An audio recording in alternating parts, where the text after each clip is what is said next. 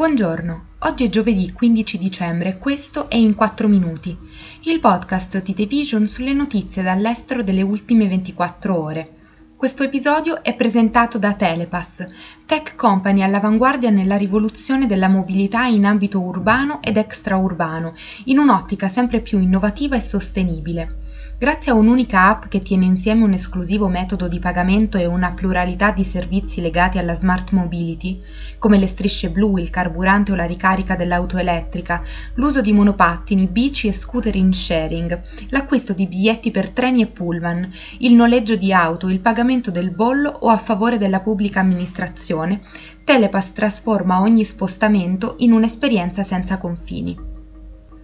Oggi parleremo dell'Iran che passa alle esecuzioni pubbliche, delle proteste in Perù dopo l'arresto dell'ex presidente Castillo e della crescita delle energie rinnovabili nell'Unione Europea. Dopo mesi di proteste in Iran che si sono intensificate con l'inasprirsi della repressione governativa, funzionari hanno iniziato a giustiziare pubblicamente i manifestanti, provocando una nuova ondata di indignazione da parte dell'opinione pubblica iraniana che chiede la fine del regime teocratico del paese. Le impiccagioni, la prima è avvenuta giovedì in una prigione vicino Teheran, la seconda lunedì nella città nordorientale di Massad, hanno provocato un'intensa condanna da parte dell'opinione pubblica e dei gruppi per i diritti umani e anche critiche da parte di alcune figure di spicco dell'establishment clericale iraniano che hanno messo in dubbio la validità religiosa delle condanne a morte. Dall'inizio delle proteste a settembre, le forze di sicurezza iraniane hanno ucciso centinaia di iraniani, in una dura risposta caratterizzata da arresti e pestaggi di massa, assalti militari e l'uccisione di decine di adolescenti e bambini. I gruppi per i diritti umani dicono che almeno 450 manifestanti sono morti e le Nazioni Unite affermano che 14.000 sono stati arrestati.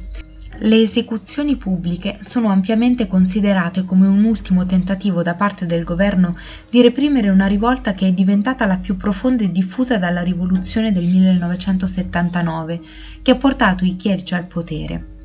Oltre alle proteste di piazza in decine di città più volte alla settimana, una campagna di scioperi generali ha preso slancio in tutto il paese, minacciando ulteriormente un regime che già si trova in una situazione economica precaria. Il trasferimento relativamente pacifico, anche se brusco, del potere presidenziale in Perù, avvenuto la scorsa settimana, si è trasformato in violenza e disordini. I sostenitori dell'ex presidente hanno intensificato le rivendicazioni sull'illegittimità della sua estromissione e hanno attaccato stazioni di polizia, tribunali, fabbriche, aeroporti e una base militare. I manifestanti, sostenuti da organizzazioni che rappresentano sindacati, gruppi indigeni e contadini poveri, chiedono nuove elezioni il prima possibile. Allo stesso tempo i leader di sinistra di diversi paesi dell'America Latina hanno appoggiato l'ex leader del Perù Pedro Castillo, che è stato rimosso dal suo incarico mercoledì scorso e arrestato dopo aver tentato di sciogliere il congresso. Secondo l'ufficio del difensore civico del Perù, almeno sei persone sono morte negli scontri e tutti i morti sembrano essere manifestanti, tra cui cinque adolescenti. Secondo il rapporto Renewables 2022 dell'Agenzia internazionale dell'energia, nei prossimi cinque anni le rinnovabili produrranno tanta energia quanto ne hanno prodotta negli ultimi 20, superando così il carbone e diventando la prima fonte di elettricità nel 2025.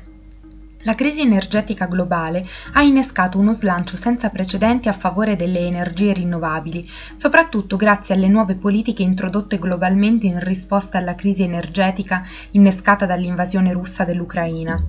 Per mantenere questo trend di crescita, però, occorre implementare ulteriormente gli interventi attuati, se la corsa alle rinnovabili dovesse mantenere la spinta attuale, infatti, le fonti energetiche pulite dovrebbero crescere di quasi 2400 gigawatt nei prossimi 5 anni, diventando quindi il 90% di tutta la capacità energetica aggiunta nel breve periodo a livello mondiale. Il Parlamento europeo si sta impegnando a modificare le politiche energetiche dannose attraverso la scelta di carburanti alternativi e il finanziamento di strutture energetiche ecosostenibili, delle operazioni accompagnate dalla scommessa sull'idrogeno rinnovabili, che potrebbe fornire dal 20% al 50% del fabbisogno europeo nei trasporti e tra il 5 e il 20% nel settore industriale entro il 2050 L'Unione Europea, inoltre, mira a sostenere le famiglie vulnerabili e le piccole imprese durante la transizione energetica, istituendo il Fondo sociale per il clima, con un budget stimato di 16,4 miliardi di euro fino al 2027, raggiungendo potenzialmente 72 miliardi di euro entro il 2032. Questo è tutto da The Vision, a domani.